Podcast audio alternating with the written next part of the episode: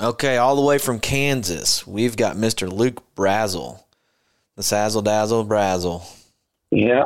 How are you tonight, Luke? Well, pretty good. Pretty good. You're not blown away out there, are you? I mean, Kansas is blowing 30 mile an hour Mm. seems like every day. No, it's pretty hot right now, and of course, when it's hot, you can't get any wind. So, Yeah, yeah. but no, it we, hasn't actually, we been. actually had a cool day here today. Had a nice little cold front come through, and it was actually a nice. Nice. Day. It's still hot, but yeah, I'm ready. Yeah. I'm ready for fall. Uh, absolutely. Yeah. Uh, it's like next week's supposed to get back down in the 80s and some rain, so hopefully, it got some relief there. But have you guys been dry over there? it's been fairly dry the last few weeks. Yeah. Huh. and it just comes in spells. It'll it'll you know every couple of weeks it'll cool off a little bit and then rain, and then we'll get back in the hundreds again. And Yeah, and like I said, you know next week's supposed to cool off again and change to the rain. So yeah. We've been getting dumped on rain a lot. really, yeah, A lot of It was- rain in July. No rain in It was- June.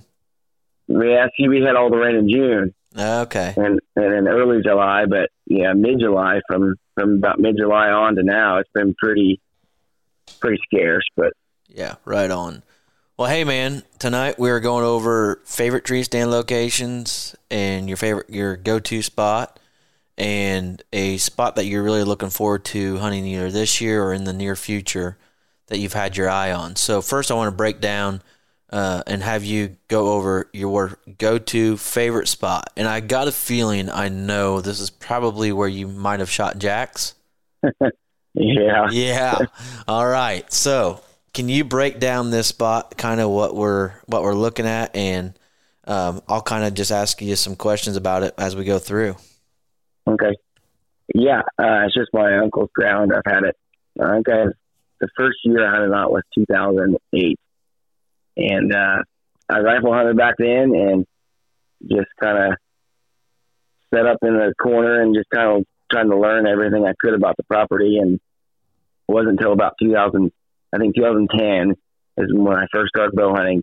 And uh, this 80 acres, it's it's really rectangular, and it doesn't go very far north to south, but east to west is, is really long. And basically, the east side of it is almost the only spot you can access it. So the the west side is all landlocked, and it's just you know it it opens up into bigger bigger ag fields, and the creek is you know really steep and cliffed out there with not much timber. So basically, I'm hunting pretty much basically 40 acres of this of this 80 acre piece. Uh, creek runs north and south of it too, and it's it's just so cliffed out in most areas that you can't really cross it very good.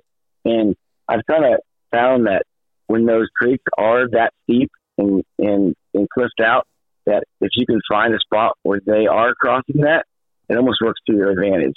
It's almost like a pinch point, you know Mm-hmm. and uh, that's kind of how I set up on the property. Is I'm on the eastern side of this 40 acre or 80 acres, and that that creek bank is basically right behind me. I got a you got a tree stand right on the edge of that creek bank, and it's just really cliffed out. And then basically 20 to 30 yards is a main trail where they cross that creek from from basically from west side of the property to the east side of the property. And it's I, I set that that stand up back in 2010 and it has just stuck you know? And uh smaller property like that i really didn't want to you know hang multiple stands. And like i said it's just it ends up working. So you know if it's not broke you know don't fix it. But basically when you enter in that property it's just from the road and there's an old like just a, basically a, a a two track where people have just you can drive in and out basically, and that's kind of my access to where I walk in and out. And uh, as you walk in, always a north wind is is, is great for this property. There's there's a, a secluded ag field inside of this, and all the all the proper or all the ground to the north and east is just basically thick timber and you know I try to stay out of that as much as I possibly can. Because that's where you think they're betting, right? Yes, that's where basically ninety percent of the deer come out and feed. Okay. They come from that that timber up in there. You know, every evening, basically every morning too. You know, they're coming out of that timber into the ag to feed, and primarily it's been I've hunted it for well since 2008, and it has been soybeans in that field every year. And Really? they ended up He They- rotated yeah. it. no, it just it's never it's not never rotated. I don't know why. It's just always been always been beans. That's crazy. And this year is the first year they actually they planted Milo on it. So it's a little different. You know, I'm not used to really having any Milo around. It's always corner beans, you know, Mhm. in in the area I hunt. And so this year's been a little different. Uh I can kind of tell with summer buck pictures, it's been pretty scarce.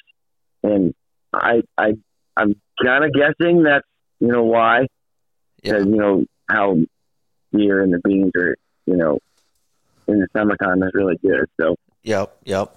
So but, with so that that's changed a little bit, but yeah, for sure. I'm sure that's a game changer. It'd be interesting to see though during the fall what actually transpires there.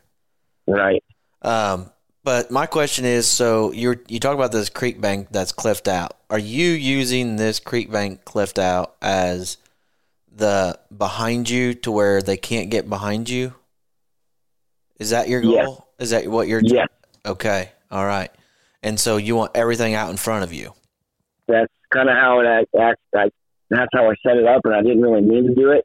It kind of was an eye opener, you know, because a lot of the deer do not come from behind me, and that's kind of what I want because I want a north wind in my face, and all that that south wind is blowing my scent down in that creek where it's really clipped out, and I don't see hardly any deer down in there.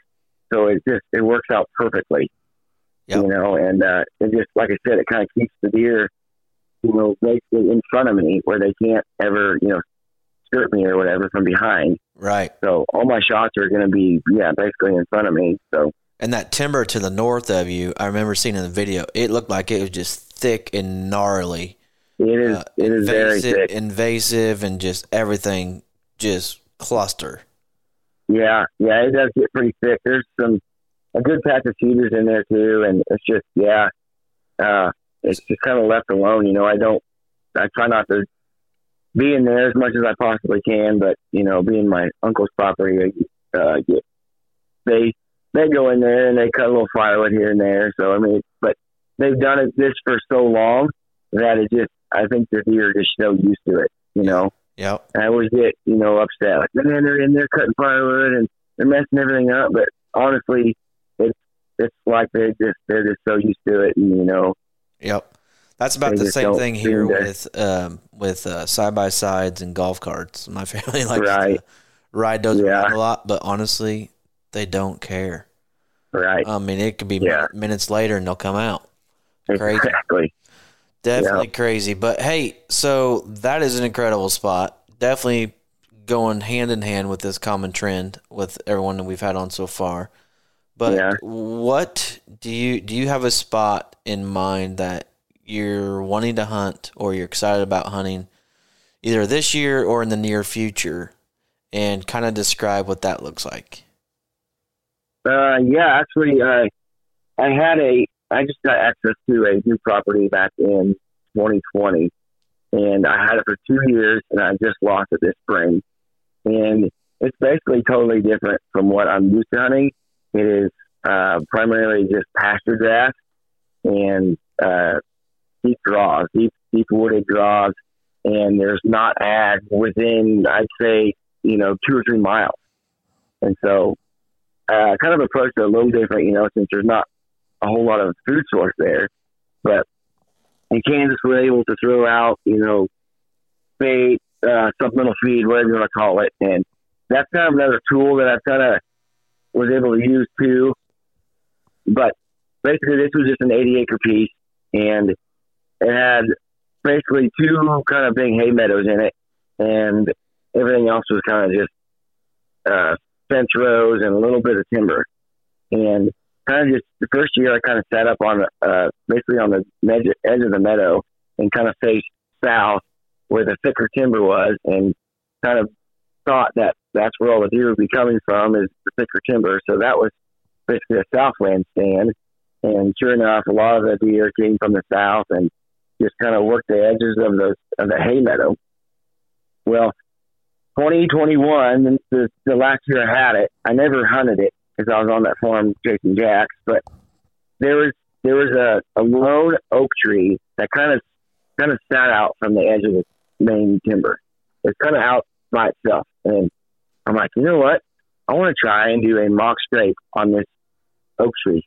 So I kind of trimmed some of the lower branches and kept one main low, you know, lower branch.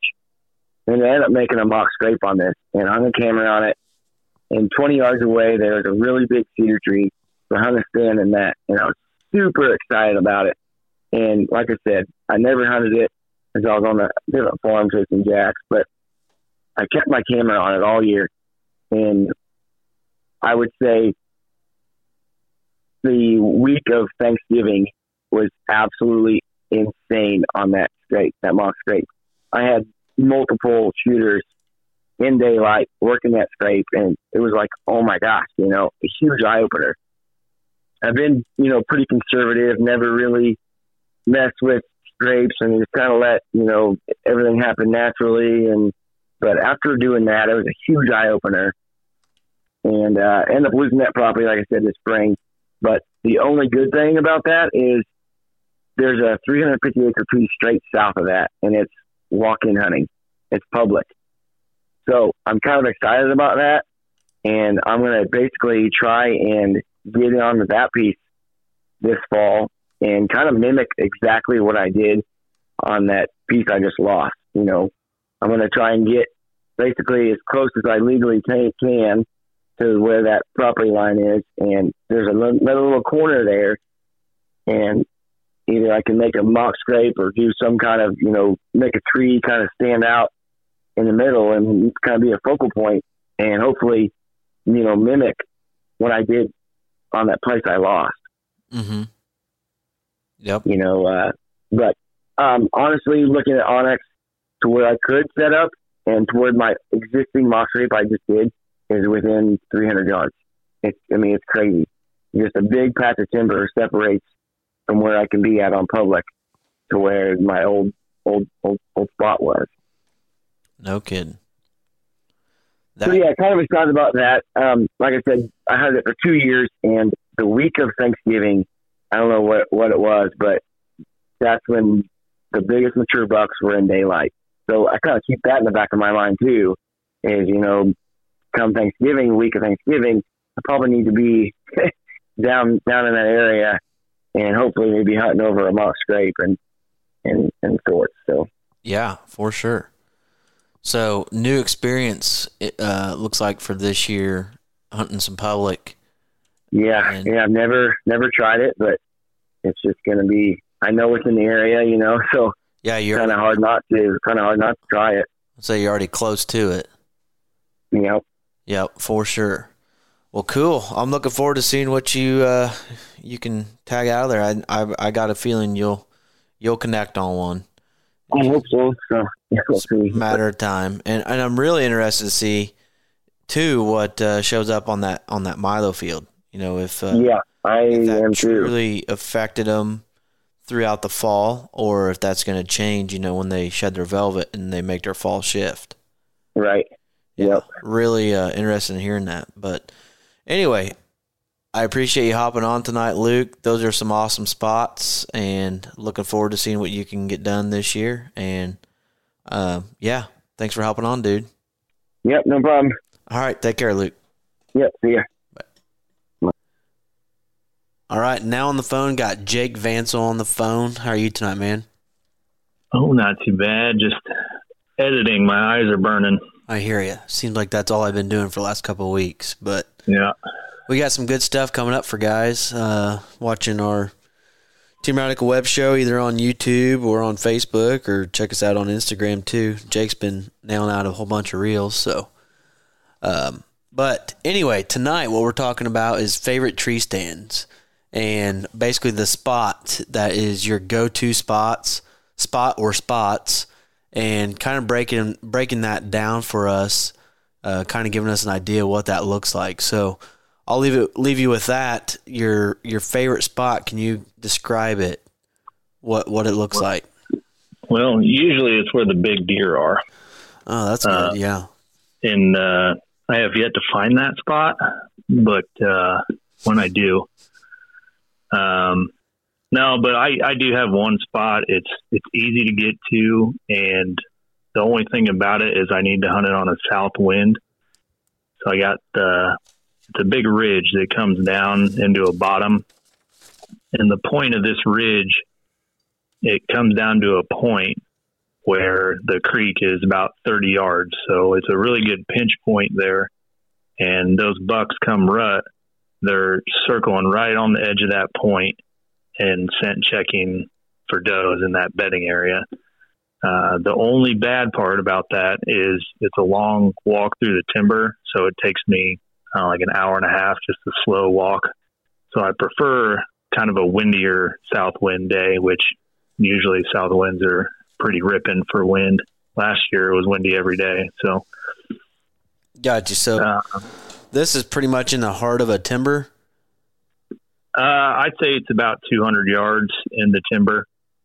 But I mean, that time of year when I want to hunt it, I mean, the leaf litter is just unreal. And if we hadn't had a rain, it's pretty noisy getting in there. But I've had a lot of success. I've only hunted it probably three or four times just because I only go in there on the right wind during the rut. Um, I killed my buck two years ago there. And then I only hunted that spot once last year and had oh, an encounter with four or five bucks, um, just like clockwork, rounding that ridge right on the point of that ridge and going and scent checking for does. So does the point of this ridge go down into the bottom? I'm assuming. Yeah, yeah, it goes down into a big cottonwood thicket. Um, it used to be an ag field, now it's all grown up. And then um, I'm right on that pinch where that point comes down to the to a big creek there and they really don't cross that big creek, so they just round that round that point and scent check into that bedding area. Gotcha. So you think it's right by the bedding area? Yeah.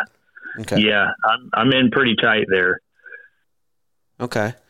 And you said you need a south wind, preferably a little uh, breezier day, breezy day, so that way uh, covers your noise getting in. Uh, so your access and exit kind of sounds a little shady. Uh, oh, it is. it is for sure. Walking through the timber, but yeah, during the right time of the year, you know, it's um, probably everything's exploding and going really fast. Yeah, and and I can get away with walking through that timber because that the cottonwoods are so thick that the deer don't even like walking through it. Up I mean, on, up on top or, or down the bottom. You're no, I, I come I come in through the bottom. Oh, okay, gotcha. So I'll come in. I'll come in from the north and um, just kind of weasel my way through that thick cottonwood thicket um, and get right on the edge of that bedding area. So is that where you think they're bedding that then too in the bottom?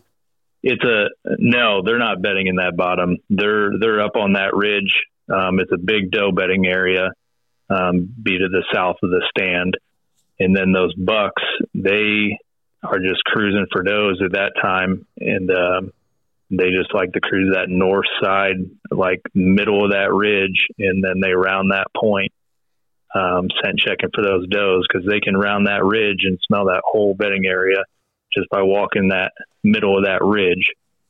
Okay, so so, so it sounds like the the ridge up higher is a lot more open, right? Yeah, yeah, it's a lot more open. Uh, there's some honeysuckle in there, um, but it's not super thick, and it's just a huge doe bedding area that we maybe shed hunt at once, and we don't have a stand in there. We don't even go in there.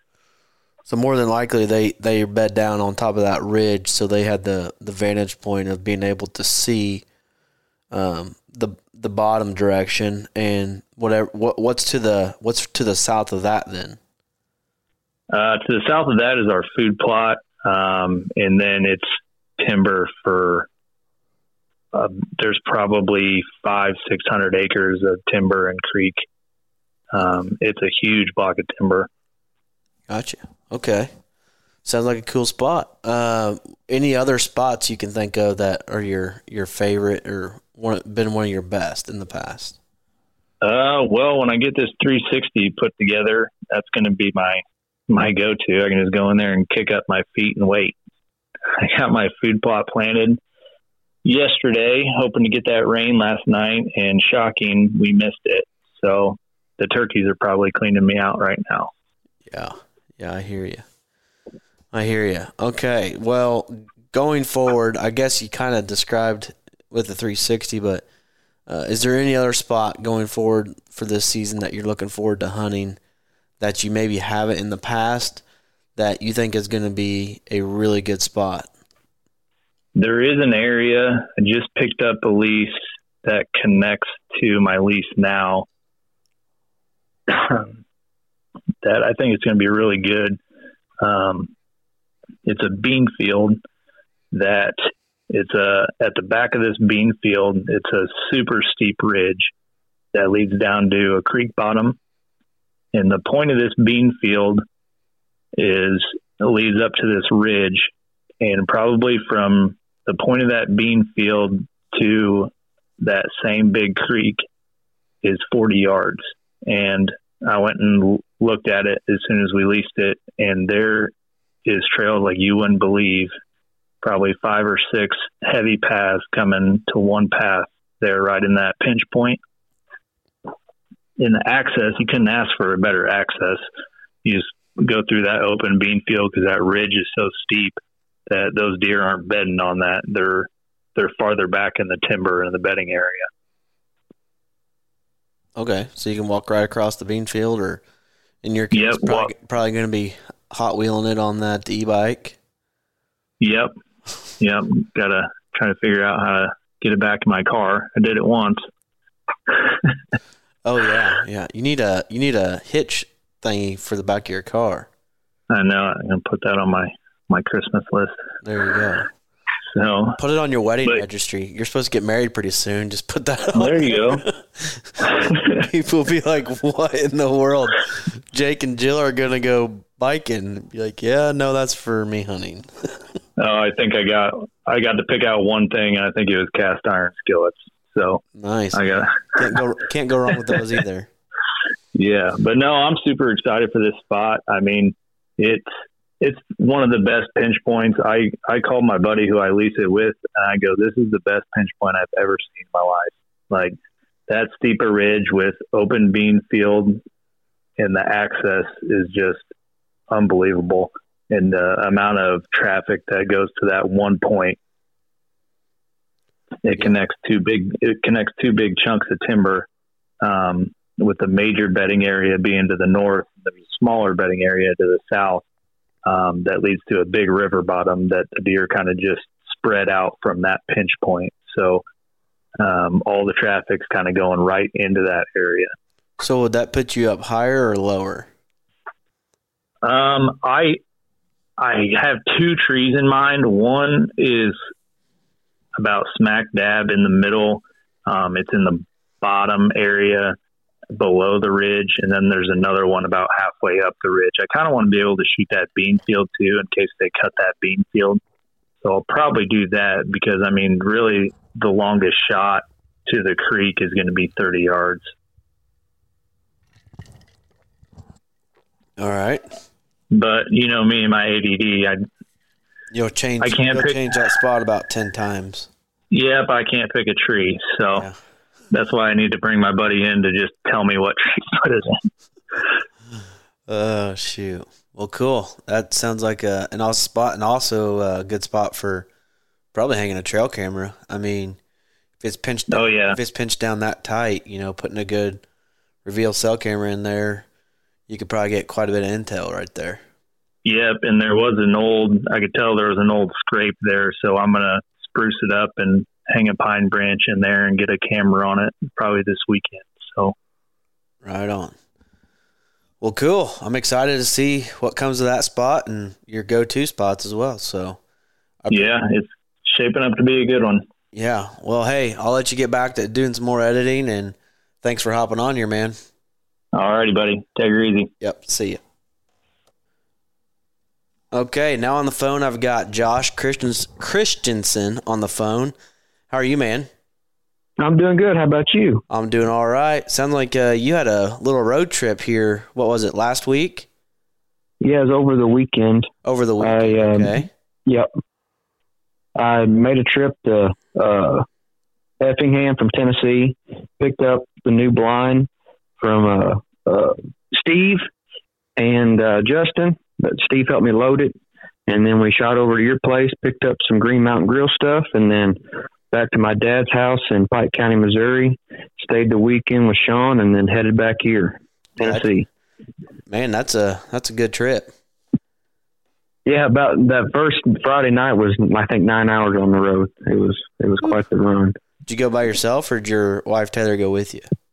Taylor came with me. Awesome, awesome. So you had some company. Well, did Yep. you did you get some stuff accomplished in other than picking up that stuff? Did you get some stuff accomplished?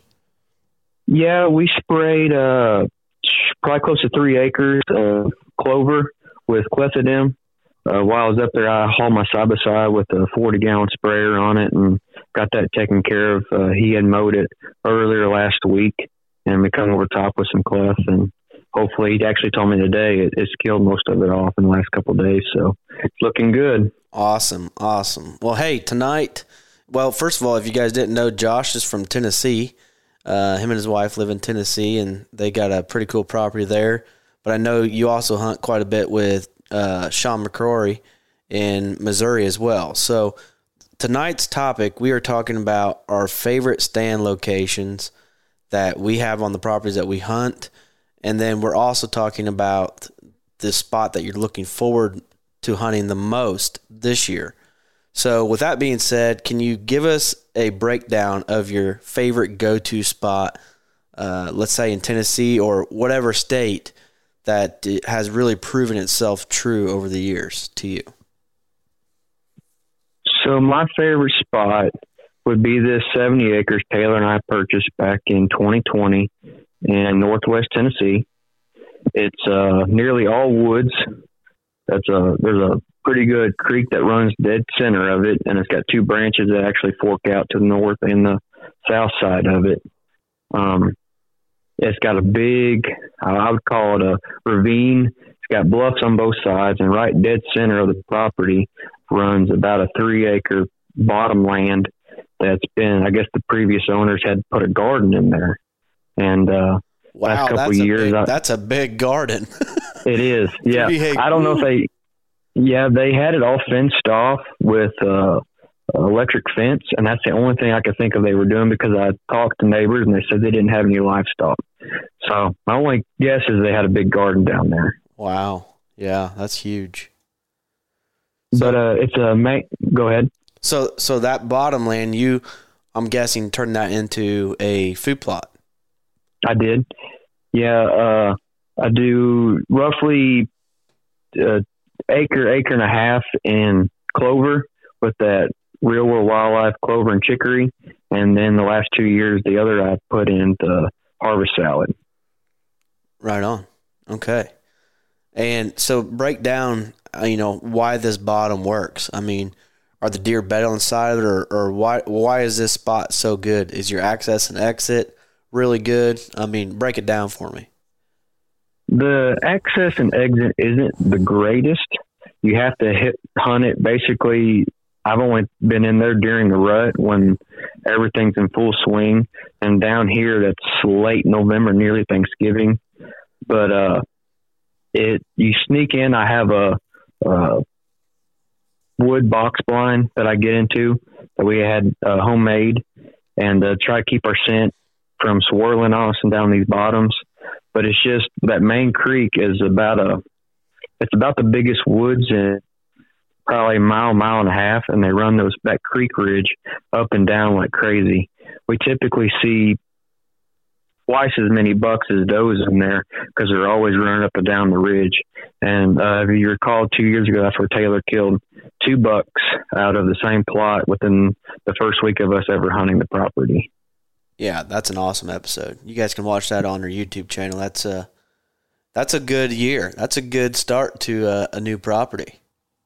yeah I bet- especially the first property we've ever either one of us have ever purchased. It's it really sad. It's real satisfying to put in the work and have your own piece of ground and it all come together. Yeah, there's nothing like owning your own own pay dirt. That's for sure.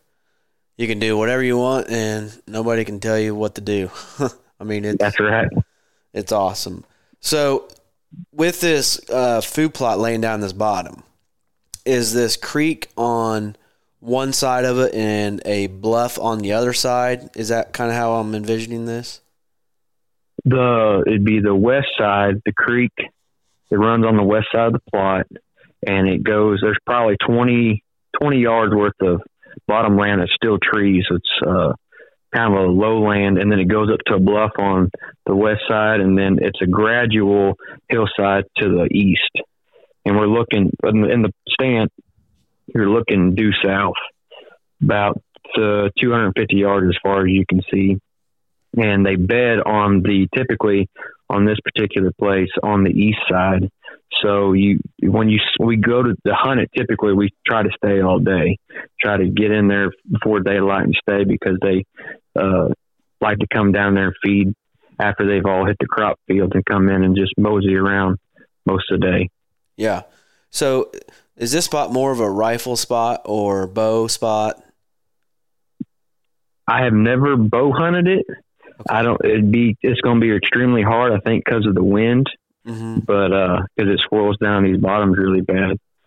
But uh, after I get back from Missouri, typically we come down here and I pretty well designate this ground to get Taylor her deer. So Gotcha.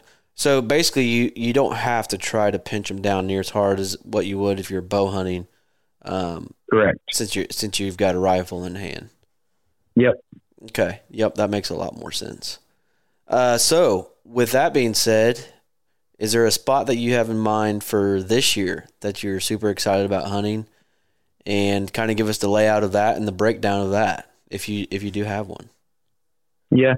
So uh, Sean's picked up this ground. Eh, It's, it's probably been eight, seven or eight years ago.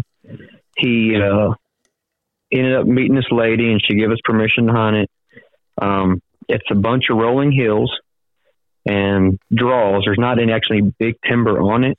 Everything that's uh, not planted is the draws running up and down the, the hillsides. Uh, about I would say this is the northwest corner. The elevation changes, I think, two to 250 foot and about 300 yards. It's a giant knoll. And we picked up that 360 blind last Friday, and we're going to put it at the base of that knoll where we're always getting busted because of wind. The anything west, it doesn't blow true whatsoever. So we plan on getting that 360 in there and uh, hopefully keep the windows shut and we can capitalize on a deer we've been chasing the last three years. Okay, so how does does is this? I mean, wide open, or is this more of a gun spot, bow spot, or So three three ridges come together and at the bottom of this knoll, and uh, if you recall, I think it was 17. Sean shot that eight pointer from like 45 foot out of this giant pecan tree. yes? So we're gonna put it. We're gonna we're gonna put it in that general area to try to keep them. Because the issue is whenever you're sitting there, the wind somehow, some way goes up on this knoll. No matter what wind direction it is, it makes its way up there. So you have to pick basically pick your where your thermals are dropping in order to hunt it. And uh, Sean had a couple encounters with this deer that we're after. I seen him once last year, and he told me yesterday the neighbor a picture of him, and he's blown up to a giant ten pointer. So we uh, hopefully get that 360 in there in the next couple weeks and uh, see how that goes. Yeah, cool. So you, were you guys able to get the 360 put together, or did you just drop it off and put it together later? Just had just had enough time to drop it off. I have to make a trip back up and try to help him get it together and run it out there with a skid steer or tractor with fork, forks on it. Yep, yep, cool, awesome. Well, hey man, some pretty cool spots, and looking forward to seeing what you guys can get done out of that 360 this year. I mean, it sounds like a Yeah, cool spot, and definitely no question about it. Those 360s help contain your your scent a lot better than Yes. just sitting in a tree stand. I mean, no doubt about it. I mean, you could seal them up pretty dang tight. Um, that that was the biggest thing with that pecan tree. We try to get as high as we can to maybe cover up some upward draft that would take it away from us. And there's there's no way to hunt this without. There's no perfect wind, unfortunately. When it seems like the deer always want to go there for that reason, because if a, a mature deer knows he could be in that little nook at the bottom of that knoll and see and or smell any any direction around him. So, yeah. So, is your access and exit good to get to this spot then? It is. Last year it was in Millet. You could easily walk down, hit the, the ditch, and walk within 20 yards of the stand, hop out of the ditch, and straight up the tree. Perfect. Uh, yep, it's it's awesome entrance entrance and exit on that stand. Awesome. Well, hey man, those are some cool spots. Looking forward to seeing what you guys can get done there. And uh, thanks thanks a lot for hopping on tonight. And yes, sir. We're gonna hop on now with Mr. Reese Waddington. So you guys have a good night. Tell Taylor I said hello and thank you. Look forward to hearing I from will. you soon, man. That'll work. All right. See you. We'll Josh. talk to you later. Thanks. I'll see you. Bye. All right. Now on the phone we have Mr. Newlywed Reese Waddington on the phone. How are you tonight? I'm good. How are you, Kyle? Pretty good. How was the honeymoon? It was great. Um, I'm not one to sit on a beach for a week straight, especially during August whenever I'm getting Snapchats of people putting food plots in and thinking about all the stuff or all the food plots, I guess, and deer related stuff I have to do back home. But all in all, it was great. Yeah, wives think that you're probably looking at other girls or thinking about other girls, you know, walking around on the beach. It's like, no, actually, we're thinking about deer hunting. yeah, if you, uh, she caught me zoned out a few times and she had to say stuff a couple times, and I was like, oh yeah, and she's like, well, what are you doing? Are you thinking? And the funny thing is, she she knows me too well because she goes, what are you thinking about? All the stuff you have to do whenever you get back home. You're supposed to be relaxing. yep, yep. Oh man, we are cut from the same cloth there. Definitely, I'm not a beach person whatsoever. About yeah, it was half a day for me first, is usually about plenty. Yeah, yeah. The first couple days it was good, and then about about day two and a half, three, I was like, alrighty, something new. yep, I hear you. Well, hey man, tonight we're talking about our favorite go-to spots that have been the old faithful, reliable over the years, uh, tree stand locations.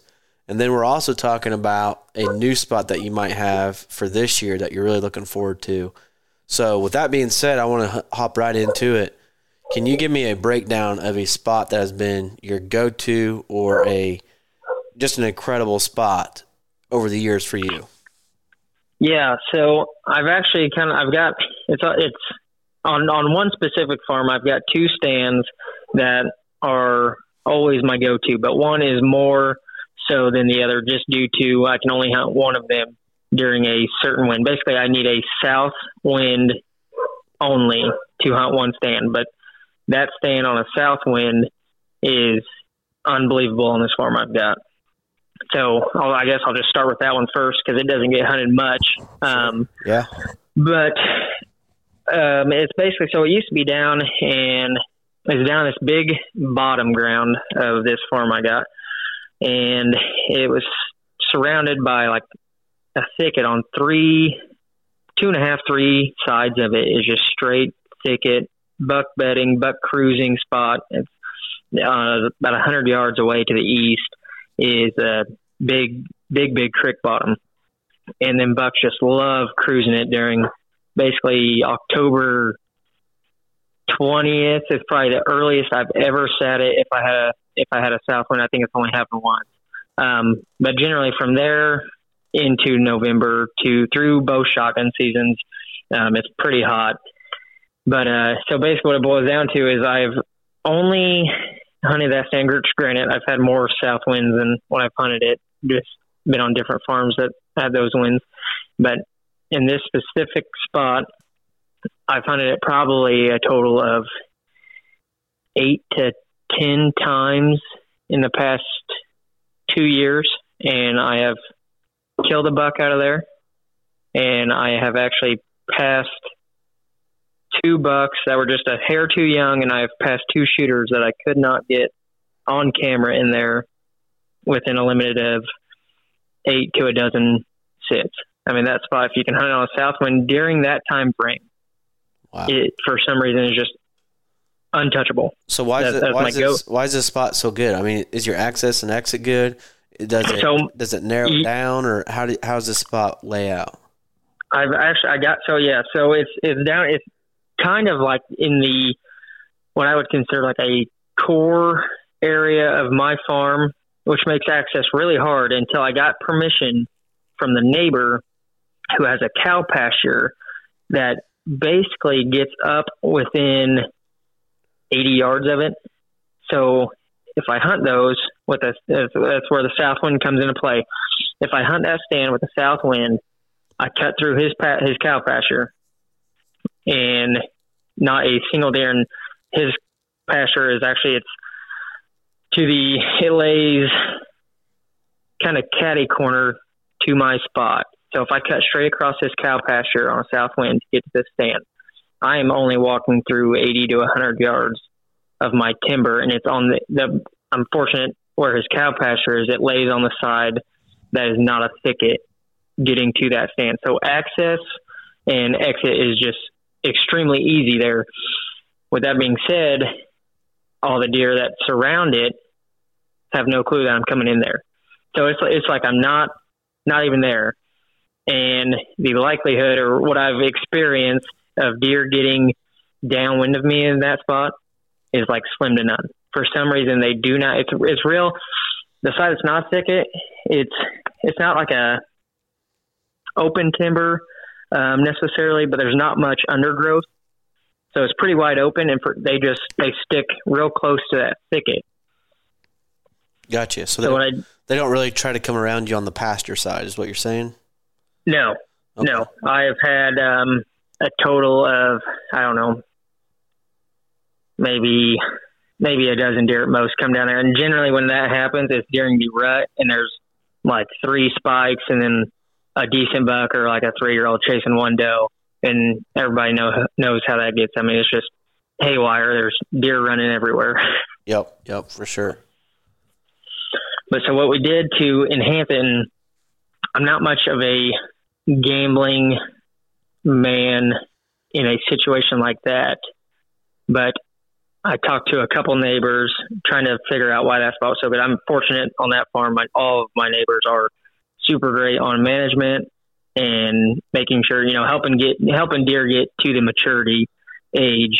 Um, they're just not out there. You know, if it's brown, it's down, or oh, that's a nice you know 140 150 inch three pointer i mean or 140 150 inch you know three year old they're not out there just hammering that so the deer down there have a pretty good shot of getting to a decent maturity age you know good rack good age and everything. So i took the gamble because in that specific area it was just a pass through spot. But with all the bedding that surrounds it I figured that it had to be holding those deer, you know, if if not year round, a lot longer than what I was hunting it, what I what the trail cameras were picking up, and everything else. So um, last February, I believe, me and two buddies went in there, and we opened up in the middle of it a big, I don't know, probably forty by eighty yard food plot. We cut trees down, cleared the brush out, and what we did is we we kind of stacked that in a wall to kind of make a funnel. Mhm. And so far, as velvet season is come or as velvet season's here, and the deer are traveling to granite, you know, this is nowhere near close to what they're going to be doing here in another month or two.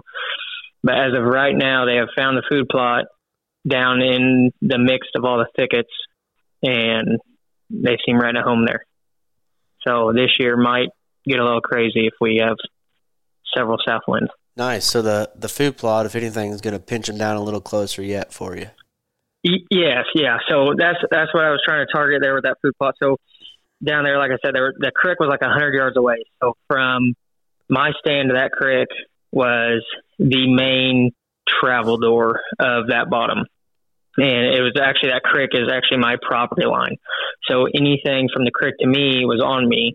Um, so what I did is, and there was a big directly to the east of my stand. There was a big creek crossing. So what I did is I I kind of cut that to the north about 40 yards from that with that wall that I of stuff I cut down and funneled that basically into that food plot. So they have to go around that wall if they have to cross the creek, or if they come from a neighbor crossing the creek, they got to come by that wall, which puts them within 40 to 50 yards of my tree stand. Gotcha. Awesome. I love it. I love it. Some uh, ingenuity so, there to pinch them down a yeah. little tighter and hold them up there for a minute, you know, and, and be open. You know, you said thick it, so if anything, that'd be more of an open shot. But I'm curious to see how that pans out. I was super super nervous, and even even as of as of right now, in, until I can get in there and hunt and see how it pans out, I am super nervous. I mean, I've got one spot of the farm that never gets touched, never gets hunted. Nothing. I should hunt it once every three years. Um, just during the right time. I mean, that is the heart of my farm. But if you travel, you know, three, four hundred yards, it, that's where I've I've got the food plot. So it, it's not far off from the heart, but it's far enough away that I'm not in what I've experienced of having to stand there and hunting it. When I do, I've not disturbed anything, and so far from what all my cameras are showing on that farm, I've not disturbed them by doing that. But that was probably the biggest gamble I've taken so far um, coming into deer. I mean, as far as food plots and changing what they're used to well, in such a you say critical that, area. You say that, but also you're taking a really good spot that's been faithful in the past, and you you're improving it. You're you're making it even more desirable for the deer to want to come through there. Um, yeah, I, I, I, I, personally love to do um, altering deer completely. You know, trying to change their bedding areas completely um, etc., can be a lot more difficult versus doing it to a spot that they're already used to or that's what they're using it for, etc. Um, I, I think it'll I think it'll pan out great for you. Yeah, I, I figured I was that I was that close. And the one spot of that food plot, it, if that if we get a lot of rain or the creek backs out, like one little I don't know, probably a thirty I don't know, I don't know, probably not, probably 15 yard diameter circle of that plot kind of floods out if we get a bunch of rain or if the creek backs out.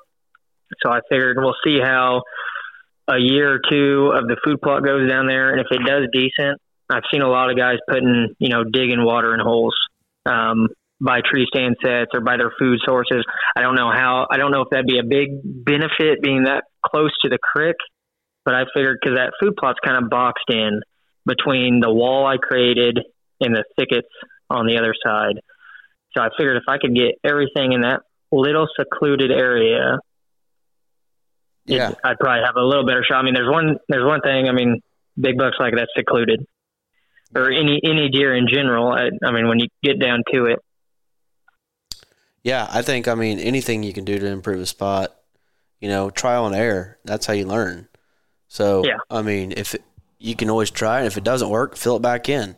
Like it's yep. It's uh, really that simple. It just uh, takes some hard some hard work, but it usually all pays off in the long run. So with yeah, that, with so. that being said, I don't know if that kind of ties into the next question. I mean, pretty well does, but I was going to ask you, you know, the, a new spot that you're looking forward to this year, but sounds like this spot is already a spot you're definitely looking forward to now this year. But is there another spot that you're really looking forward to hunting and not that spot for this upcoming season? Yeah, so it's it's funny. Um, it's actually on the exact same farm, um, which I'm fortunate that is that farm is is my my core farm, my home farm. Um, I got a lot of permission pieces and uh, I'm real limited on what you know I can do or what what you can do on a permission is is not the same as what you can do you know on your own. On your own, you're you're doing whatever you think would be best. On permission, you're doing whatever the landowner will give you permission to do. But sure. So on this farm, just if you go up the big ridge, go across a, a big CRP field. I have a another chunk of timber in the front part of this field. So basically, what it goes, it goes. We have an agriculture field, and then it goes a chunk of timber, and then a chunk of CRP field, and then back to a chunk of timber that drops down to the creek bottom. Well, on the side that basically there's a grass lane that runs up along the ag field and a kind of tree line before it hits the big timber, but that grass lane goes clear back to the CRP field. And at the end of the grass lane where it meets CRP is where the front part of the timber stops. And for whatever reason, I don't know why it, it's been that way ever since I was as old as old enough to remember, I guess. But there's like a 75 yard grass lane that cuts straight into the front part of the timber. And that front part of the timber is roughly 35 acres. And I've got two stands. I got one stand that faces the ag field in the front, and I just put a new one up this uh, this past February March. I think it's about the same time we were doing that uh, food plot. But I put that in there because over the past four years, I've always put a camera on there just because if anyone's trespassing, the only way to access the back is come down that grass lane. So I've always had a trail camera on there. And what I've noticed over the years of trail cam pics there is for some reason those deer cut across, and when I say deer, I mean it's specifically the bucks. They come across the neighbor's wide open ag field and enter right in that grass lane. And then they go into the front of the timber, which that front timber, there's no pressure. So you're, the saying, only pressure. So you're saying the grass is greener on the other side. Yeah, it's what it seems like. Yeah. And I, and I don't know. I I mean, I, well, I do know. I mean, I think there's no pressure there. I mean, the only time I enter in there is if I shoot a deer and it goes to the front, or if we shed hunt it in you know February, March, April, sometime in there. We will shed hunt it one time. I I sweep that whole farm once for sheds, and that's it. I just try to keep as much intrusion out as possible, other than food plots or adjustments, this or that. So, yeah, I guess last year or this year, early February, March, we uh, I hung a stand about 30 yards off that grass lane, and once again, when the bucks are cruising, they're running in and out of there because a lot of my does, or not a lot, well, a good chunk of does bed in that front, and then they drift off through the CRP and enter down into the bottom timber. After, and I've got three food plots in that CRP, um, but they come off the neighbor right into that. And so I was like, well, it's been three years. And actually, the second biggest deer, the first biggest deer I've had on camera or the biggest deer I've had on that camera was in the bottom where that food plot is now made, and the neighbor ended up shooting him two years ago. Um, he ended, he scored one, I think 196 as a as a typical. It was ignorant. I mean, insane. That's a giant. So then the second biggest deer, and I've only got four good pictures of him. I have a bunch of pictures of this deer, but only four good ones. Um, I'd say last year he was probably in the 80s. Um, the neighbor tried thinking he might have touched 90. I don't personally think he did. I think 80s was probably good, 70s. But anyway, so he used that thing left and right. But a lot of times he'd be coming at a pretty high rate of speed into that grass lane. So when he was buzzing by my camera, they were a little blurred um, to get super good pictures of him, but I got a few of them in the food plots and uh, got a couple good looks at him. So he made it through season. The neighbor texted me, um, and he actually let me take a look at him. He found one shed in his cow pasture, and the way it was described is I had some radishes planted in a food plot, and he found it five yards on the other side of the fence. So it's almost like he come out of the food plot, jumped the cow fence, and was heading across that pasture when he shucked one of the antlers off. And then he found the other antler down in the bottom, about 80 yards from where I built that food plot, 80 to 100 yards um, from where I built that food plot in his timber. Awesome. So anyway, so that that is hopefully, hopefully that buck shows back up this year, right? Yeah, so that, that's the crazy thing. He doesn't have it, and he's got he's got a bunch. He's a big farmer down there. We've just got that one slab, and it's kind of in the middle of a bunch of his ground, and he has no velvet pictures. He unless the deer just absolutely blew up from year to year, um, and he doesn't know you know what deer it was, but he has no velvet pictures of that deer in the past. I don't have any velvet pictures of the deer in the past or this year yet, but the deer showed up October 27th on my farm, and the last picture I got of him was January 30th. So he's definitely homing somewhere else. Yeah. Um, but when that rut area kicks in, last year was the first year he showed up. I don't know if he liked the food between what I was ha- what I had on my farm to offer and what the neighbor had, or what he chose to stay around for quite a while, but he has yet to show up yet. But that that stand there, there are numerous numerous mature bucks, and a lot of them are just stray bucks, uh, rut bucks. As I, I mean, I call them rut bucks. You only see them during the rut because they're coming off all the neighbors chasing does. But for whatever reason, they come across that wide open field and right right down that grassland. It's like a just a. It's not even a a funnel, but to them, it's like that ag field's a funnel, and they just come out right at the end in that grassland. Awesome. Well, hey, sounds like you got some things definitely to look forward to this year, and uh, I hope they work out for you, and we'll be watching literally. Yeah. And yep. I'm looking forward to sharing that with everyone. But hey, those are some really cool spots all on one farm. So looking forward to seeing what you can produce out of there, man. Yeah, that uh, it, that farm, I don't know, it never never ceases to amaze. It seems like every year there's always something that spikes the interest a little more and more. Um, so we're just hoping that I've learned a lot over the years. That's the best part about deer hunting. You just you learn a lot, and hopefully one of these years I can start getting a bunch of these bucks to. I got a bunch of bucks that hang around year in year out, and they're getting up there in age. But hopefully we can start producing some real giants off there. The more I learn. Yes, sir. Awesome. Always improving, and you're young yet, so you got a lot to go. Yeah. Yep. So, all right, Reese. Well, hey, man, I appreciate you hopping on here tonight. I'm going to hop on the phone now with Chance, but really looking forward to seeing what comes of those spots. All righty. I appreciate it, Kyle. Thanks for having me on. Yep. See you, Reese. Bye. All right, now on the phone got Mr. Chance Car Liquor, Window Liquor, or Car Liquor Chance. Whoa, whoa, whoa.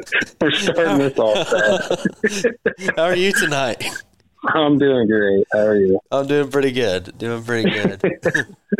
well, it sounds like uh, last time I talked to you, you said uh, you got some COVID going around. That's uh, no fun. No, no, it's not. But getting through it. Yep, especially having young kiddos. Man, that makes it tough. Yeah.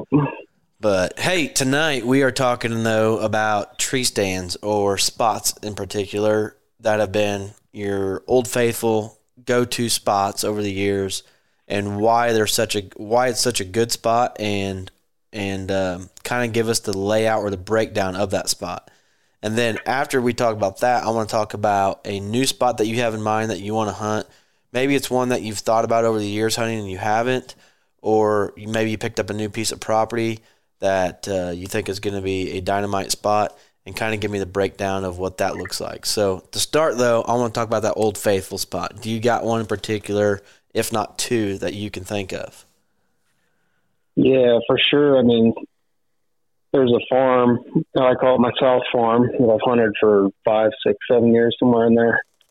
And um, you know, because you've we've been on the team together, obviously a while, but I love late season, and um, this particular spot is on a one acre food plot, and every single season, every year, this one corner in the last week of probably December and then leading into January, almost like clockwork, I have the biggest deer on the farm or the oldest deer on the farm in that corner every single year. And uh, I got to stop you right there and ask you a question. okay, Do you have Go those, on. do you have those bucks on camera in velvet? No, I do not. Right there too, or in that Nope. vicinity. nope. No, you do not. Okay. Well, let me let me take that back. There is a five acre field that butts up to it to the west, uh, probably 30, 40 yards away. And in the past, if that is planted in beans, they will be in that field. And then it's pretty much south a little ways of a bedding area.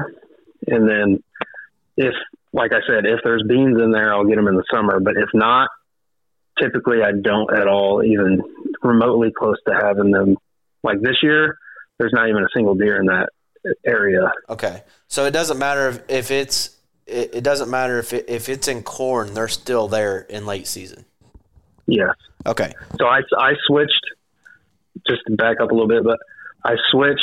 Um, I used to plant beans in that one acre, and I now they they just totally wipe them out. Uh, you know, the younger deer kind of grew up and figured out that that's where the beans were, so they'd wipe them out before they were ever even mature.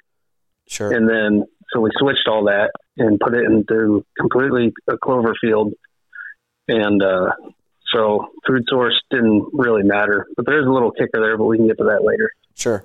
So so go ahead. You're you're describing the spot now. You're saying it's more of a late season spot.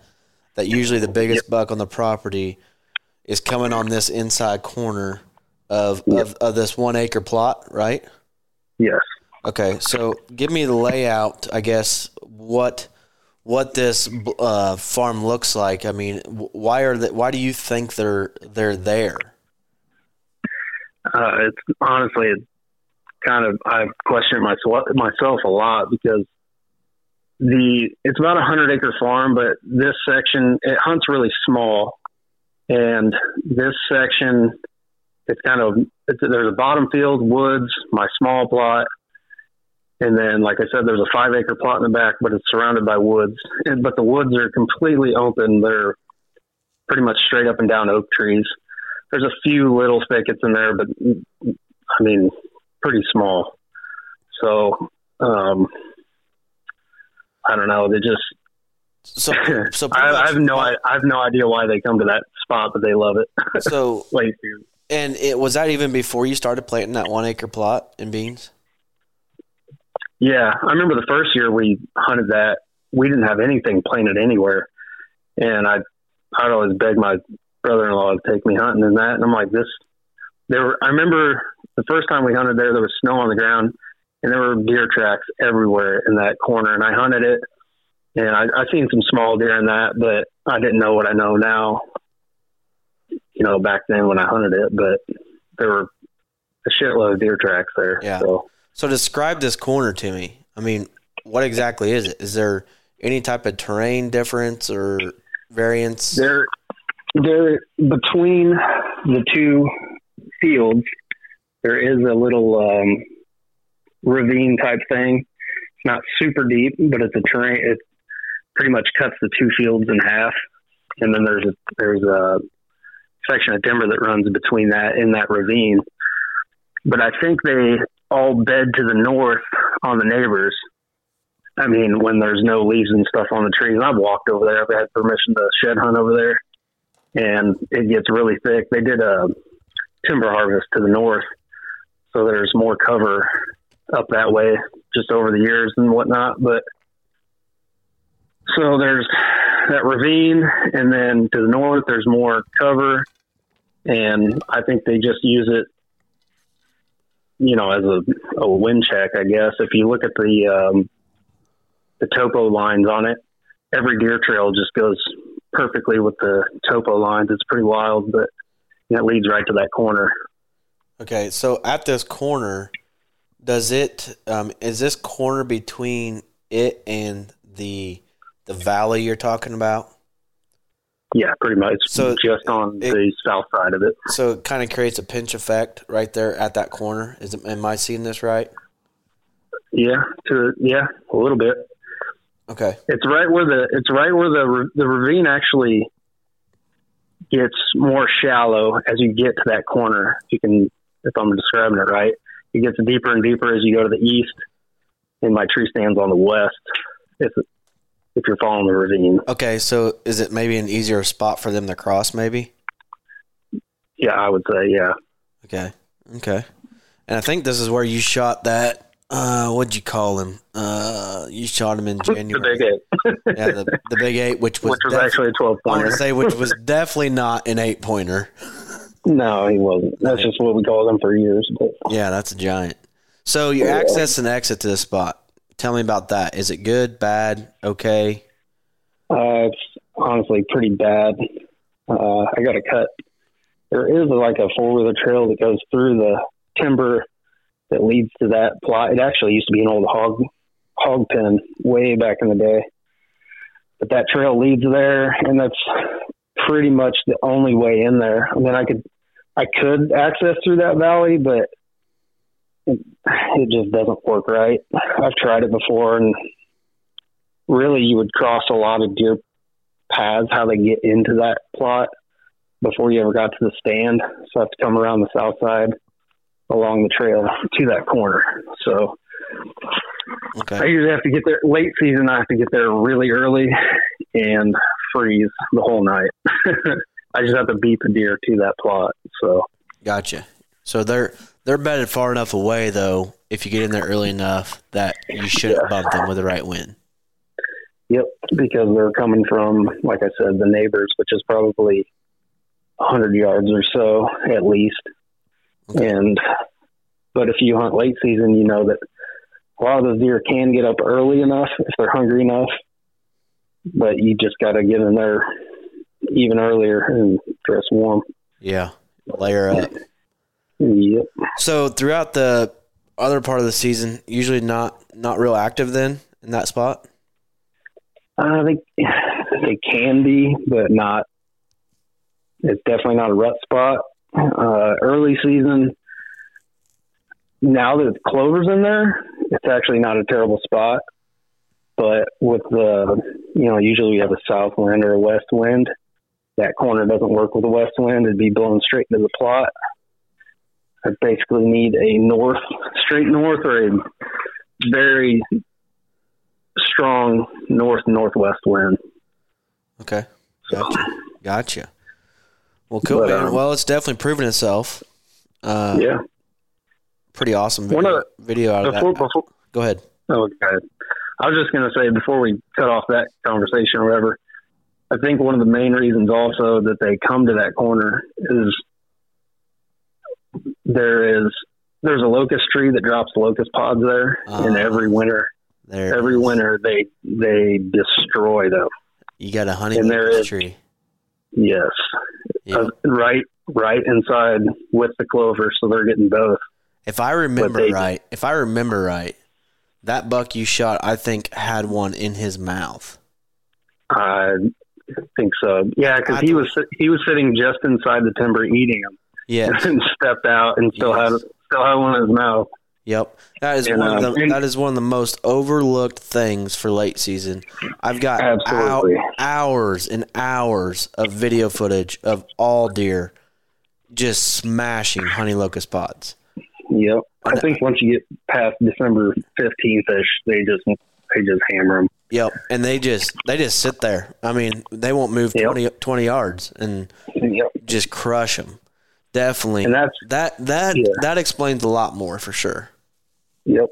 Yep. And that was what I was talking about earlier that we get to, but year after year after year, I can put my, I have a trail camera right on that, or probably 20, 30 yards from that, but right under that locust tree. And every single year, the biggest, I wouldn't say the biggest, but a big buck is under that tree with locust pods in his mouth. And I, you've seen the pictures over the years, but there's always a nice buck with a locust spot hanging out of his mouth, Yep. and you can count on him being there for at least two weeks. Yep. So Hundred percent, hundred percent. Well, cool. I love that spot. Sounds awesome, and you definitely had some proven uh, success there. Now, do you have a spot that you're excited about hunting this year that is either a new spot or a spot you've thought about hunting over the years, and uh, you're going to pull the trigger this year? Um, yeah, there's. I think I just pulled my uh, a trail camera card two or three days ago, and I got a picture of a deer that I've been after. He's another giant eight pointer, just insanely wide. Chance is the king of Yeah. eights. If you get it, the king of eights. That's all I'm ever after. That's all I can ever find. But uh, yeah, he he ended up. I don't usually put a lot of weight on shed antlers, but I found a shed antler in an area that I never go into because it's it's the same farm. It's wide open, and I'm like, there's no reason to go over there. Why would deer be over there? Well, I found a shed antler over there, and I went back to all the pictures, and he kept coming from this hillside. And um, so I'm like, I'm putting the pieces of the puzzle together, and I'm trying to figure out what the where where's the deer bedding? Because like, it doesn't make any sense, but he keeps coming from the same area. I find a shed antler. It's on the hillside, and uh, just kind of everything kind of clicked. Well, he was there early season, probably the first ten days of season last year, and then he shut his antler there, so he goes back there late season too. The problem with that area is the wind swirls really, really, really bad.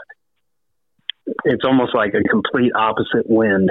So, and and also every time I have them on daylight there, or almost every every time on camera, it's a south wind. is it in a So- bottom? Is it in a bottom? Yes, Okay, that makes more sense for sure. yeah. And then there's a creek that runs along that. It also runs along the hillside, and uh, it's just a wild. The, the wind just does some crazy stuff down there. Yeah. So are you gonna So now I gotta get a history repeats itself and hopefully get in there and tag him early season? I'm trying to because I seen him twice in the same week last year. The year before that, I seen him a couple times, and I had a ton of pictures of him down there. And that was him as a he was either three or four then. So, I mean, he's doing the same thing over and over and over again. Let me ask you this: Do you know where he's going from there? Um, I think so. Uh, well, I'm just wondering. Sometimes I'm just up- wondering if, is is there is there another spot, you know, a higher ground where you can get a more consistent win without, I mean, screwing it all up. I, I'm just curious if, That- if that's even a possibility. what I would have to do. I mean, you already got you got my wheels turning because I haven't even thought of that. I, the access doesn't work unless I literally put waders on and went through the creek. It doesn't get that deep, but I probably have to put hip waders on, go past him, and then come back. And it'd be pretty risky to do that, but Yeah. it might be, it might be possible. Yeah. Well, I mean, you can always try the uh, you know the f- the first thing that you mentioned and see if you can pull it off. See if you can get a consistent win, especially if you get a day maybe where you got like a a, a, a good steady 15 mile an hour wind, not five mile an hour or less variable. Um, that that is going to be bad news. But if you get a consistent win and try it, see if it works, and if you bust them or it doesn't work, then you can always try Plan B. Right. Yeah. So I I know for sure one night I bumped him off the first time I seen him. What it is is there's a little cove down in there where the the creek does a bend, and then there's the the hillside kind of, and then the cove is like uh, CRP grass that gets mowed off, and then it kind of floods down there, and he comes down there and eats. I'm not sure what he's eating, but he eats around down in there. Well, when that wind hits that cove, it swirls hard sure. or if it's blowing over the over the trees, it hits the cove and it swirls and does the opposite. Yep. And um, yeah, it's gonna be a tricky one, but I have a tree picked out where I can go further back in there and climb up the creek side and probably be a couple steps and then climb up in the tree and you shouldn't be able to get my one there. But that's their main cross where they cross the creek and go to the neighbors. Yep. Um, Well, and, and be- what what I like about this whole situation is it's real simple. This deer is obviously alive because he knows how to play the game. mhm. He's still alive, and if you keep keep continuing to hunt how you've been hunting, you're probably not going to get a shot. So, is it worth taking the risk? In my opinion, absolutely yes.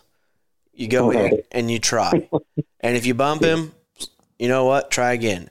And I'm guessing after you bumped him, you probably had another encounter too, right? Yep, I sure did. So you didn't make you didn't make a deer go nocturnal or any bullcrap like that. Nope. Exactly. And not saying that human pressure is a good thing because it's not, but uh, I think I think it's overemphasized immensely, Absolutely.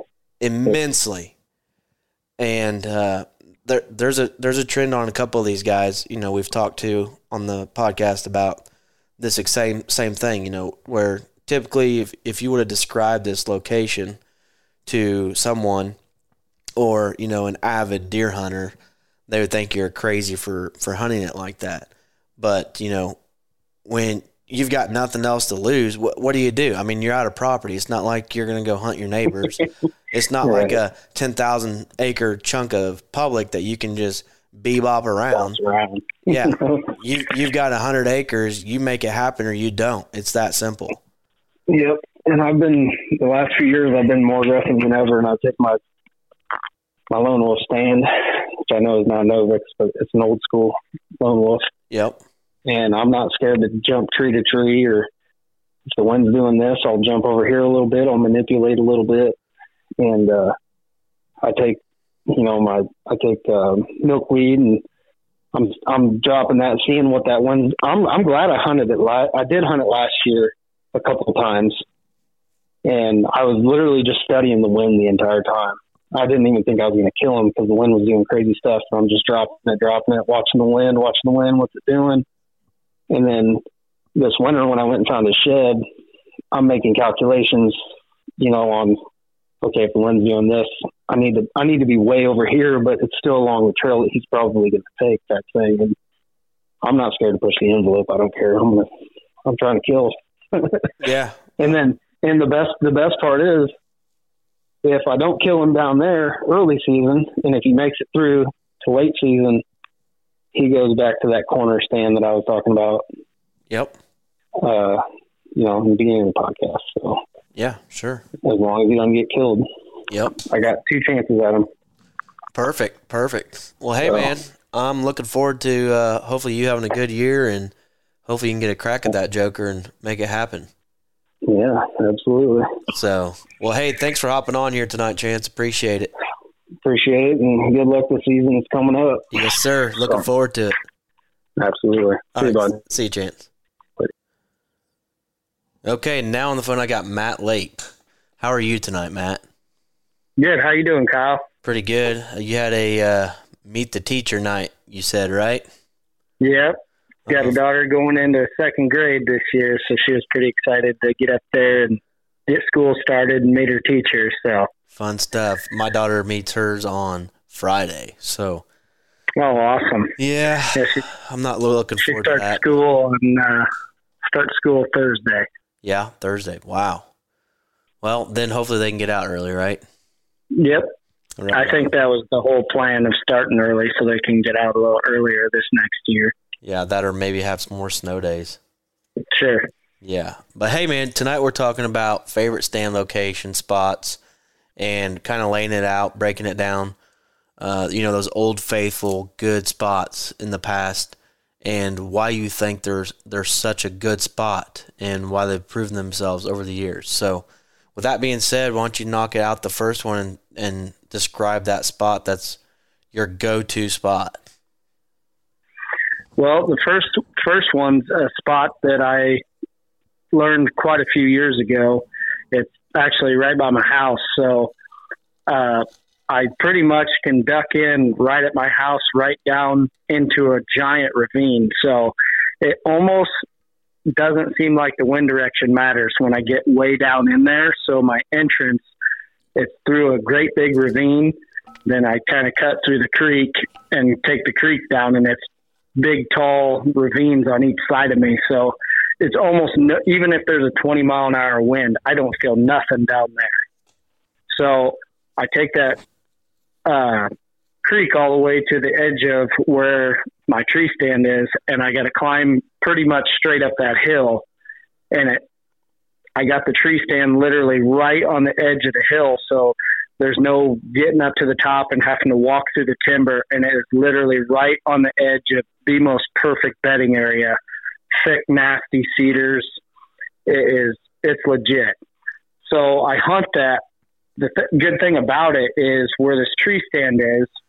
It's if I'm on the downwind side of that bedding area, I can hunt it on any south, west, west, or northwest wind. So I can hunt it on a lot of different winds, and it blows my wind way down over the creek bottom behind me, which is back towards a bunch of houses. So there's not really any deer that stay back there.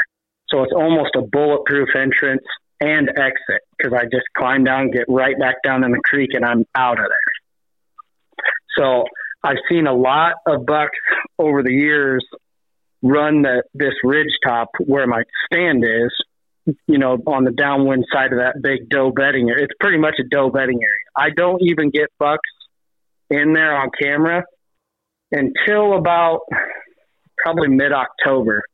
You know, 20th of October, they start showing up in there and they cruise that. I got a camera every year on that ridge top and they cruise that ridge top and I've patterned it. It's almost always on those winds that I hunted on.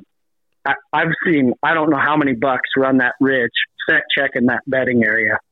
I've only killed a couple in there, but I've had several deer that should have got killed and the camera saved them or, you know, misfortune here or there. I'm sure I've missed a couple over the years in there. Hate to admit that, but Yep. I know I have. So basically, basically your tree stand is pinched right. Be, I mean, you're basically have a pinch effect between your tree stand and the bedding area, Yep. and they want to stay up top. And if they want to stay up top, and they want to be on the downwind side of this bedding area, they've got to run this ridge. Yeah. They have And- to run, they run this ridge top and set check that whole bedding area that's all out in front of me. Yep, and you climb up this bluff and hop straight up into your tree, and Yep. and so if anything does come behind you, which is very very unlikely, but if they did, your wind is casting way over them. Oh, way over them. Yeah. Probably a hundred feet over them. Wow, wow, that sounds like a dynamite setup. It, it, I don't think I've ever been winded in that tree. Not to say that it hasn't happened and I didn't know it, Right. but I don't, hunting those winds, I've never once been blown that in that tree stand. Wow. Even even when I have seen deer back behind me, you know, down in the bottom, uh, they've never acted spooky, never winded me. And another thing, even if they do come to me, they come up this giant ravine straight up the hill to me, and my scent's blowing over top of them the whole time. Right. So the mo- the most they would ever catch is my ground scent Sure. if they walk the, where I walk. Sure. So when they get out of their bedding area, where are they? Where's where's their destination from there?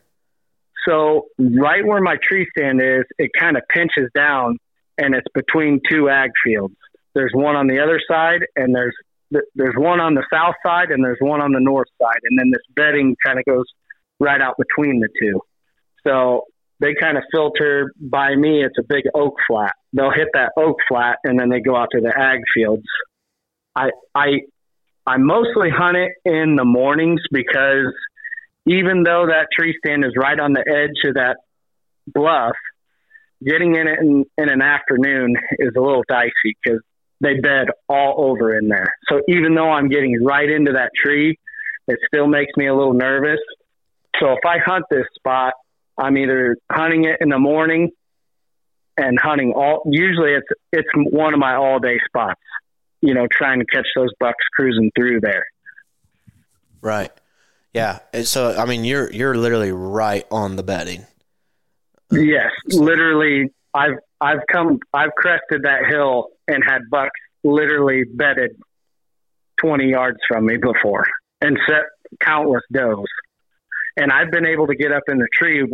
Usually, what I'll do is I'll stay at the bottom of the tree, you know, just over that crest, and I'll let those deer get up and mingle and kind of get off, and then I'll go up the tree if I'm hunting an afternoon. Yep. Puts me in the tree a little late, but at least I don't blow them out of there. Sure. Sure. Man, that is a dynamite spot. I love the setup of that for sure. So, with that being said, you got a second go to spot that's been Old Faithful? The second go to spot for me is a spot on uh, some family owned ground, and it is almost to a T the exact same setup. The only issue is it's almost got to be easterly winds. You know, we get southeast and northeast quite a bit, but east is really the best wind for it. But I don't know what it is about an east wind. I go through a giant ravine, popped right up into that tree stand. It's the same deal, right on the edge of the bluff, and it is right on the edge of another huge, thick cedar, autumn olive. It, it is nasty in there. You can hardly walk in it. And then on the back side of it is um, probably like a 10 acre grain field. It's either in corn or beans each year. And then behind me is alfalfa. So they kind of go between the two, checking those, you know, ag fields, and then they check the hay fields and all that stuff. But it's the exact same way. It, and I don't know what it is about an east wind, but for me, every time I hunt that on a straight east, I could just about guarantee I see a good buck in there. And I don't know why that is. Well, I, I- is I've a straight east wind on the perfect downwind side of the of the bedding area? Then I'm assuming. Yeah, it, it, it's exactly on the downwind side. Yep. But I've heard a lot of people say they don't see a lot of deer on an east wind, a straight east. No, I think I- you're ta- I don't know. think, I think you're talking about fishing. Uh, east, east, the fish bite the least. Oh, maybe that's what it is. Yeah, you and your dang fishing. Don't mix that up with. Don't mix that crap up with hunting. Dang it. Yeah, I don't care what what direction it's blowing fish, and I'm going. Amen. Yeah, But- east but- east winds. I, I don't I don't necessarily think it's bad luck on east winds. Um, I had a couple spots that were really really good on east winds.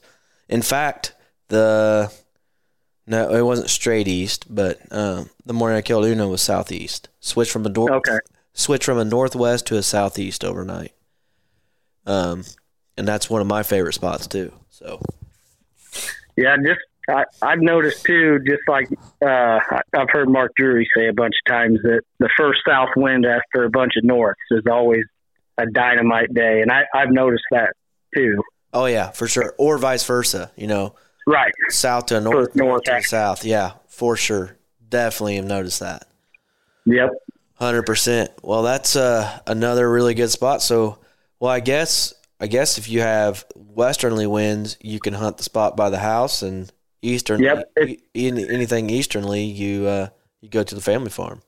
It's pretty much what I do during the rut. I kind of bounce between those two spots, and then I, I got a lease out another spot, but I lease with a you know a couple other guys, and uh, I think I hunted it twice last year. So I I don't really go there unless you know I just don't have anything at the other spots because the the guys I lease with they don't have a lot of hunting spots, so I kind of just leave it for them for the most part. But Sure, sure. Well, do you got any uh, bucks you're looking forward to seeing this year? Yeah, I've I've got one. I've got one deer in mind this year, and it's going to be my main goal is to kill that buck. I could almost care less. I lied. I got two bucks that are on two different farms that are my probably my only deer I'm going to shoot this year. I, I've got one at the house. He's a double split G2 buck. Last year he was probably 165 to probably pushing Boone. And I only had one daylight picture of that deer. And it was like the 25th of October. And the last two years I've had that deer, the last week of October, I've gotten either last year I only got one, but the other years I've gotten several daylights of them that last week. So instead of taking my typical, you know, second week of November and third week of November vacation, I think I'm going to use one week for the last week of October There you go. and kind of hunt off of history on that deer and just kind of hope he'll do the same thing he's done the last couple years. And I know it's kind of unprecedented, but I'm probably going to pull some all day sits because when I get him on camera the last couple years, it's been like 10:30, 11, sometimes noon. A couple pictures I got him is around noon, so uh, he he should be a giant this year. I don't haven't got a picture of him yet, but usually he doesn't even show up till late September, kind of mid October type deal. So it's nothing I'm worried about whether he's going to show up. It's when he's going to show up. Yep. Yep. Hundred percent. and then I got another deer over just a couple miles from the house on a piece I hunt, and it was a three and a half year old buck I had in 2019. Beautiful ten pointer, and he he disappeared. He had two great big kickers by his brows, and last year I had easily 170 inch deer, typical six by six with two kickers, matching kickers down by his brows, big ones. So I think it's the deer that I had in 2019 and he showed back up. So that's a deer I'm pretty excited about. And I, I got one daylight of him last year and that's it. So if I'm guessing that one's going to be a shot in the dark. Well, guess what? It'll, it'll, it'll have to be a lot of luck to kill that deer, but you you only need one daylight that's right. with you right there, twenty yards from him. and, and one thing that I've I've relied on too much over the years, and I think a lot of people rely on trail cameras and daylight pictures Yep. too 100%. much Yep. because I've had deer. Literally, I've seen them on multiple sits and never got a picture of them. Not a night picture, not a daylight picture. Yep. They're there, and I'm a firm believer. A lot of times they they avoid cameras. Oh yeah. Yep. Every deer they know they're there, they avoid them. Yep. Some A deer- lot of deer. Yep. Some deer don't mind them at all, and other deer they will do whatever it takes to avoid it. Yep. Hundred percent. So I've definitely tried to get out of the psyching myself out that I don't have pictures of them. I just hunt my game, try to do as much as I can to keep everything in my favor and kind of go from there. Yes, sir. Well, dude, that's exciting. I'm uh, I'm pulling for you this year, and I, I love the sounds of those two spots, and you know they sound pretty bulletproof, honestly, uh, both of them. So They definitely are. They're two, uh, entrance and exit, as you know, are the most important things about a, a tree stand setup, and they they are bulletproof to get in and out of. That's my favorite thing about them. yes, absolutely, absolutely. Well, cool, man. Hey, looking forward to seeing what you lay down this year. But I appreciate you hopping on tonight and chatting. Absolutely, man. And I know you Good talking to you. had all that teacher stuff, fun stuff, but uh, season will be here before we know it. I can't wait. Yes, sir. All right, Matt. Well, thanks for hopping on again, man. I appreciate it. All right, buddy. We'll talk to you later. Yep. Bye. Bye. All right, and that is going to be a wrap on this part two of the podcast. And man, this was a fun podcast. I thoroughly enjoyed this podcast. And if you're anything like me, it had my wheels turning the whole time. Some of these spots I was thinking, man, there's no way I'd want to do that. And some of these spots I'm just thinking, yup, yup, yup. Like that is, that's the money spot, you know? And one thing that I picked up out of all this, not not everyone's was this way, but the vast majority, the biggest trend that I noticed in talking to all of these guys is finding those natural pinches.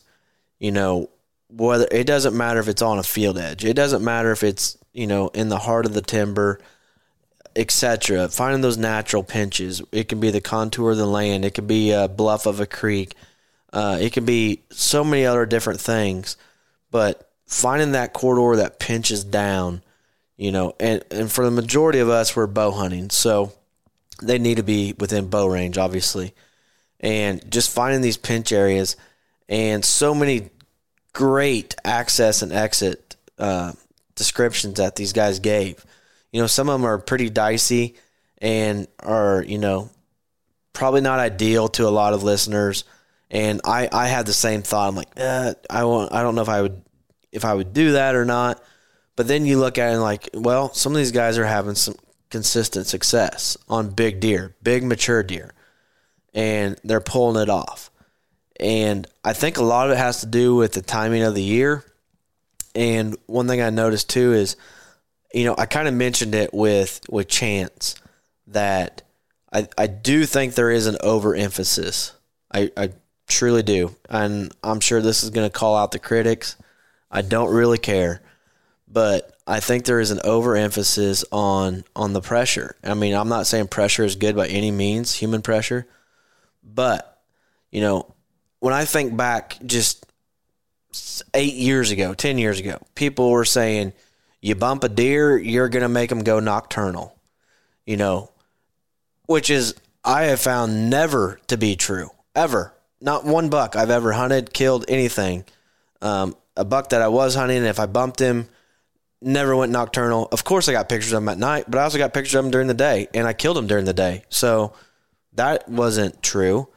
Uh, you know, anytime that you can avoid the human pressure and have the bulletproof access and exit, absolutely, that's what you want.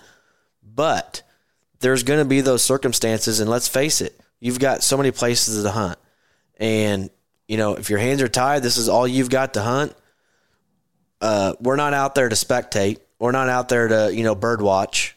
You know, and and we want to hunt. I'm not saying you you're going to go every day. Obviously, that's not ideal. I do feel that hunting less is more uh, in the long run. But when the time's right and everything is lining up, I say push the envelope. I mean, and I used to never really say that, but after listening to these guys and, and chatting with them and talking about our spots, I I do believe there is a time and place, you know, that you need to get aggressive. You need to get in there and pull your punches. Uh, you know, especially just talking to Chance in his spot, you know, his hands are tied. He can sit back like he's done in the years past and not get an opportunity at the buck, or he knows what he needs to do, but he's just skeptical because the wind's going to swirl. He's got to try it. I mean, otherwise you're not going to catch that break. So, what do you at that point? What do you have to lose? And I, I just I just feel like there is so much overemphasis on that, and there's a there's a lot to learn from that. And not saying that's you know the hundred percent truth right way, but you know that's something I really picked up over listening to all of these guys, and you know that pinch in that corridor or finding that contour, just something a little different. It seems like you know whether you know JP was talking about in public finding this super thick spot, and he's going to hunt in this drainage where they're crossing back and forth, and there's you know fields that's got a waterway that jets out. You know, otherwise it's just a plain Jane square field, and they're running the contour of that waterway. Uh, just so many different variables and so many different types of sets. I, I thought this was an awesome podcast. And hopefully, this gets you guys' wheels turning and, you know, can make some plans and adjustments and, and know what to look for when you go to pick a spot to hang a stand, whether that's on public or private. Uh, just that's always been my thing is is pinch areas. I've I always call myself an edge hunter, and what I mean by that is a an edge of a field, an edge of a creek, an edge of a bluff. It can be so many different things, and I'm looking for that pinched down area where these deer want to be inside the timber and have to go through this pinch, or the other the other um, the other alternative that they would have to do would just not make sense. Would not make sense to them. They probably ideally wouldn't do it. Um, that's what I'm looking for. And a lot of these scenarios that were described in this podcast, you know, definitely highlighted that exact same thought. So, anyway, hopefully you guys enjoyed this podcast. And I would appreciate it if you guys would let us know what you thought about it. And if you think that we're crazy or think that we're wrong, you can tell us that too. Whatever. But uh, definitely got my wheels turning. And I know a lot of the other guys we've been talking, it's it's got their wheels turning too. So really enjoyed it, and thanks for sticking along to this point. I know it's two long ones, but uh, they were really good. So enjoy.